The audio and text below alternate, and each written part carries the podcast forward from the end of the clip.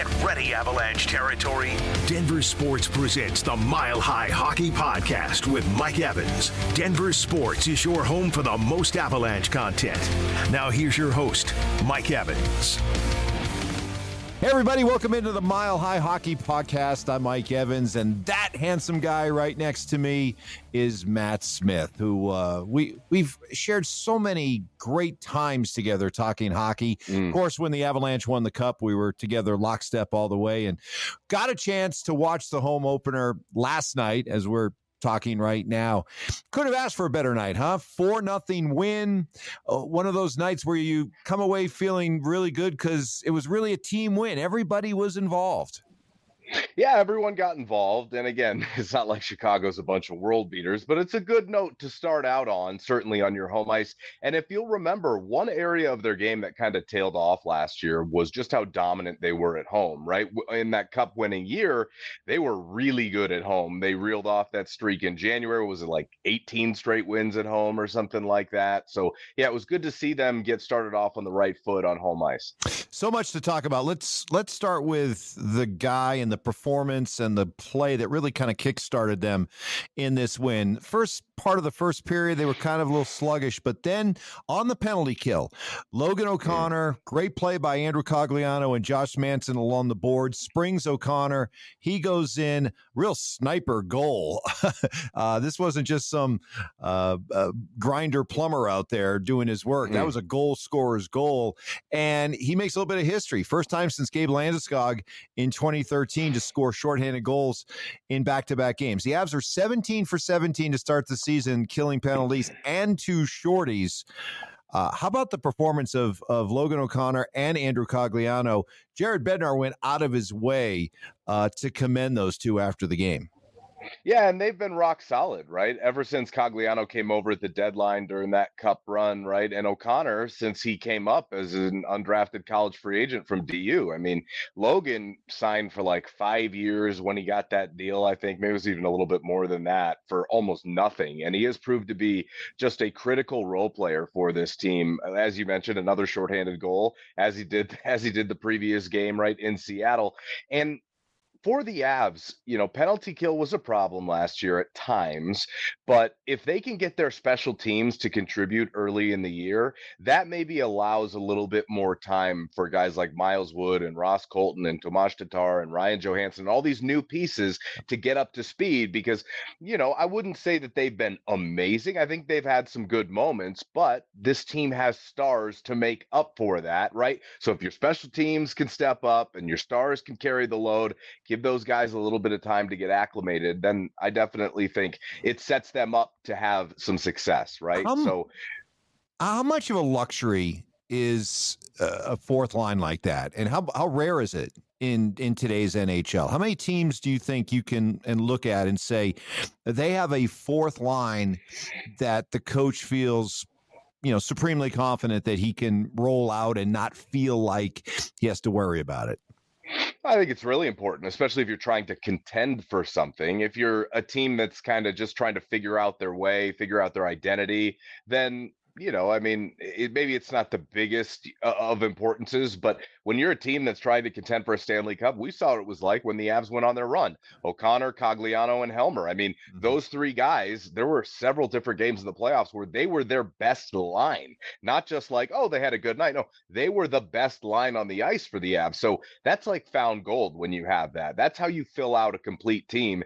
And that was kind of part of the biggest priority for the front office, it appears, in the offseason is rebuilding their forward depth, lines three and four. They bought a whole new third line and then being able to drop O'Connor and Cogliano, it you know what it does? It makes them play their role, right? They're not trying to play out of position. And last year with so many injuries, many guys had to be asked to do more than maybe they were i don't know capable of is the right word but really just expected to right so i think it's it, it's extremely important and when you have that i mean it gives you a leg up on everybody else what are your first impressions of this new look third line uh, that had some changes last night? Tomas Tatar yeah. got bumped up to the first line.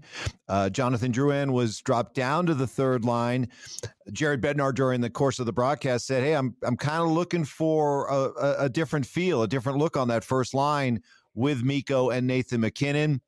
how did you what did you think of the switch up and overall where are we at with that third line? Uh the third line in general, I, I, think is pretty solid. Miles Wood, I love. He does yeah. everything the right way. They got him with with a big deal too. He'll be here for a long time. I mean, physical player, gets to the greasy areas, always finishing plays. He's always in the right position. And and when you play hockey, there's so much of that chemistry that's you don't even see him, but you know where the guy's supposed to be. So Jonathan Drouin's, you know, the goal that ended up getting wiped yeah. off the board last night because Drouin was offsides, Wood was right there because he's always hustling to get into position. Now Drouin coming down to the third line, I thought was more because of he just wasn't performing all that well, and the Avs took a risk there, right? It was a low risk, high reward if somehow you get him and MacKinnon to rekindle their Halifax Moosehead mm-hmm. days and and, and he's been okay. I think he's probably been the most disappointing of the additions so far. I mean, last night with the nice play to set up Wood for that goal, but he definitely looked better down on that third line. And there was a rumor, you know, at the end of the first period, Mike Emily Kaplan came on talking about a potential free agent that's still out there. That, gosh, I, it's been three long years, Mike, of me pounding the table for Patrick Kane to the Avalanche, and now they don't even have to trade for him. So, Patty, it's time, buddy. It's time. Yeah, let's talk about that. We had Emily Kaplan's report. She uh, gave us an update on where Kane is at, that he's really begun ramping things up, and he believes by the beginning of November, uh, he'll be in a position to choose a team to sign with. And it was funny because they were talking about some of the teams, and they were rattling off this team, the Rangers, and maybe Dallas, and I, and maybe Detroit. And I kept waiting and waiting, and then she threw in possibility of Colorado. And then right. they went back to the studio and Ryan Callahan on the uh, uh, on the on the broadcast said Colorado is the place. This is where he should go. This would be a unbelievable fit. So when I heard, you want to know what my re- I went. You want to know my re- yeah, yeah. You want to know my reaction was exactly. Yes. Yes. You listen got it. That's listen to that. That's man. yes. I've been saying that for three years. Finally. So uh, it was. Look, uh, you know, Kevin Weeks actually, who's another one of their analysts, got on TV. I think it was last week, and and he said, "Look, I know that there's a lot about Kane back home to Buffalo, but Tampa and Colorado are the best spots." And I've closed. I had closed the chapter on this. Like at the beginning of the year, they signed Tatar, they signed Ross Colton, and I guess I didn't even answer. I thought Tatar was good on the first line to go back to the previous question. Ross Colton, I think he's starting to build. I mean, I really like what he's brought to the table. Anyway, who cares? um, let's but, get to the object but, of your yeah, but let, yeah, exactly. Um, but when Weeks brought that up, I was like, man, I've I'd already closed that chapter. Like I, I, closed that book. I opened it, you know, back in December of 2021, and I was like, this needs to happen. Joe, make a call. And then he made a call at the deadline, but Kane wasn't ready to leave, so he stuck around. Fool. Anyway, um, think about how much better his life would be right now. He'd have another Stanley Cup if he just had listened to Mat Smith. That's a good lesson for everybody out there. Just listen to Mat Smith. Your life could be better. Mm-hmm. Anyway, um, I, I Mike, I, I don't know if the opportunity is there.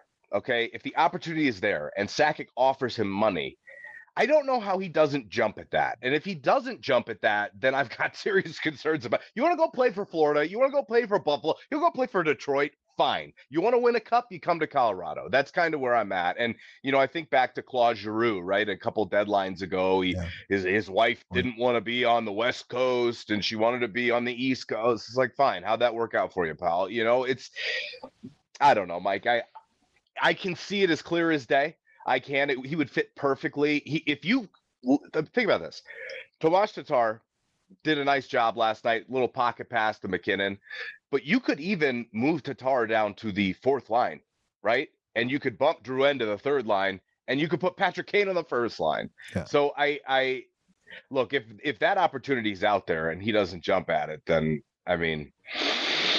Ah, one too many cab rides, maybe for him in Chicago. Mike. Well, that that would be it, it's uh, honestly, it's it, it's kind of a win-win as far as I look at it because if he does choose the Avalanche, it shows okay, this guy is exactly in the right headspace, right, where he should be at this stage of his career. And if he were to choose somebody else, like a team like Buffalo, hey, you're dead to me. It's then, okay. Yeah, because you're you're telling yeah. me all I need to know that. Yeah going on and winning another Stanley Cup isn't what drives you. And if that's exactly. the case, I don't want you. So it, in, in many respects, it's it's kind of a win-win. Want to talk. But you know, hold on, yeah, hold on. You know, if you know if that happens, I will be insufferable, right? Like you know, when that happens, you're not going to want to talk to me because I'll be. I told you, finally, right? I'll be wearing the Kane jersey. I'll be, I'll be stitching it up that night myself. Trust me, if Patrick Kane chooses the Avalanche, I will I get all the credit. I will allow you to take whatever victory lap you want. Please. okay? I'll put up with however insufferable you are if it means they get Patrick. might Kane. be it might be Will Ferrell in old school, just we're going streaking. You know what I mean? You and I down Orchard Boulevard right there out the studio. Hopefully you'll join me. The uh, let's wrap it up with with the performance so far of Alexander Georgiev. Uh, Oh, yeah. been amazing. Four and zero, goals against under one now. I think it's at like 0.89, save percentage at 965, which is otherworldly. Uh, when you watch him play right now, what what stands out to you uh, as as a Oh. goaltender that seems to be even making the jump from where he was last year, where he wins what 40 games? Poise and Yeah. just completely calm under pressure. I mean, how many times did you and I have the conversation about Darcy when things when there's traffic in the crease, the guy it's like he might as well be blind, Mike, right? But Georgiev, he just Well, he was for a while, but. Well, that's a very good point, Mike. But Georgiev just hangs in there, right? Like he doesn't get rattled. He's always in good position. And if he gets beat, it's typically not because he just whiffed with the mitt like Darcy used to. He gets beat typically because there's a screen in front. That's how we saw uh, San Jose get on the board when the Avs played out out there in California. I I've been thoroughly impressed, and we're starting to see that maybe the Avs finally found their guy. Like, how long have we been talking about this? Forever, Mike. We've been talking about it forever. Even with Kuemper, when they moved the first round draft pick, we even even though Darcy held up, we couldn't wait to get him out of town, right? Like, that's not our guy.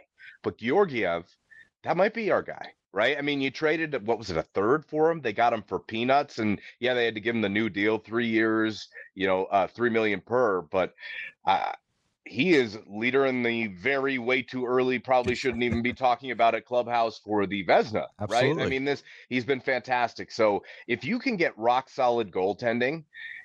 And you have the pieces that they have up front. You just are missing just maybe a little bit of firepower to put you over the top. And again, that's where Kaner comes in. But, or, you know, I think, and I don't want to get ahead of myself because the truth is, Mike, is I'm holding this team to a different standard. It's going to take 30, 40 games for me to really come out and go, oh, yeah, we're, Yeah. they're, they're going back to the cup again. But no, they got to prove a lot of stuff to me more than anything. I just want to see them be consistent and healthy over a, a, a long period of time because, as we know, hockey can change in the blink of an eye. And right now, it seems that this team is pretty healthy. So, knock on wood, it stays that way. But yeah, if you can get that type of performance from Alexander Georgiev, I mean, we're talking about a special player so Yeah. far. Really special. How about that? The save last night in the first period against Chicago, coming down, he sticks out the left leg, right, and he makes the left pad save. And uh, the Avs, the Avs haven't played great, but he's covered up for a lot of their deficiencies. And when you have a goaltender that can do that with the type of talent in front of him, you got a stew cooking, Mike. Early impressions of Connor Bedard. Does he look like surefire, can't miss to you, or does he look like a 18 year old kid who's a, little in over his head right now? Can I say both?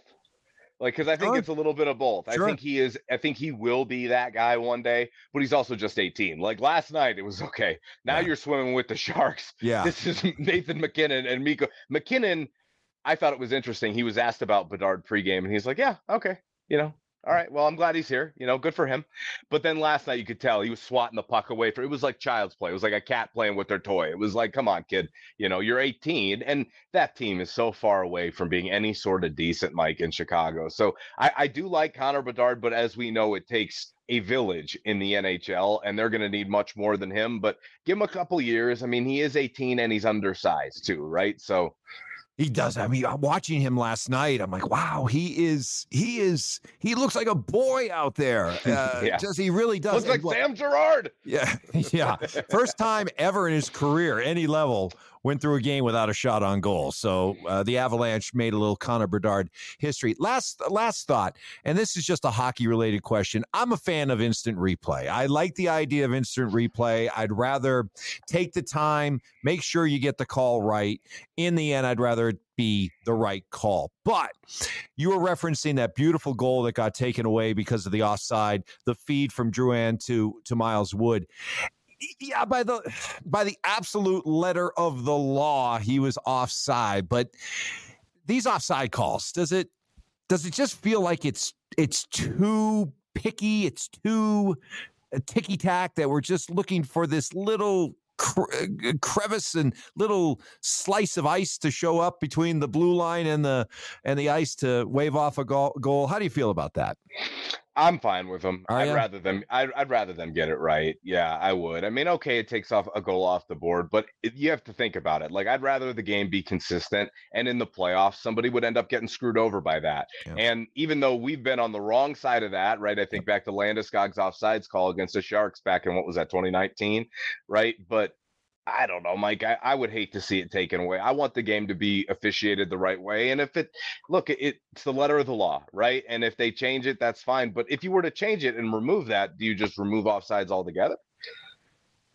Like I don't know. I, but I'm asking. Like I, I what yeah. would you, what would you rather see? You know, yeah. I don't know what the better alternative is. So for me, I, am good with it the way it is. And if it's taken off the board, go get another one. Boy, that you was know? a beautiful I, goal, though. That was a beautiful goal. Yeah, it was. It yeah, was. You, you, don't normally see goals like that, you, you, you know, in today's NHL, and that was, man, that was a beauty. And and the fact yeah. that it was Drouin on that third line with Wood, and that the two hadn't started the game together, and yet they connected that way. It was well. Beauty. Stay right, stay on the right side of the line, Jonathan. That's all I got to say. You want that to count? Stay on the right stay, side of the stay line. On the, stay on the. There you go, Mat Smith. Man, he has he is zero, zero, zero tolerance. It's zero tolerance. Black, black, or white. Or white. You're hey, either listen, in or you're out, Patrick. Thank you so much as always. Going to be doing this a lot throughout the course of the year. What a start, four and zero, oh, and we roll on. And what a start to a to the season. Yeah, and Val Nichushkin still on the team. I mean, he wasn't disappeared before any wow. games. He was there wow. in Seattle. He played. Wow. Snark. So yeah, snark. really, really good. I love snark, by the way. I love snark, but that's, that's what I'm here level. for. That's next level snark. So, Mat, thank you very much. For. Thanks, Mike. All right, that'll do it for this uh, edition of the Mile High Hockey Podcast. Uh, let us know what you think. Uh, you can check uh, out and respond to me during the course of the, the show with Schlereth. Hit me up on the text line, or you can also uh, check us out on uh, X at Mike Evans 1043. Love to get your feedback. Thanks to Mat Smith. Thanks to Matt, our engineer. And we'll see you again next time on the Mile High Hockey Podcast.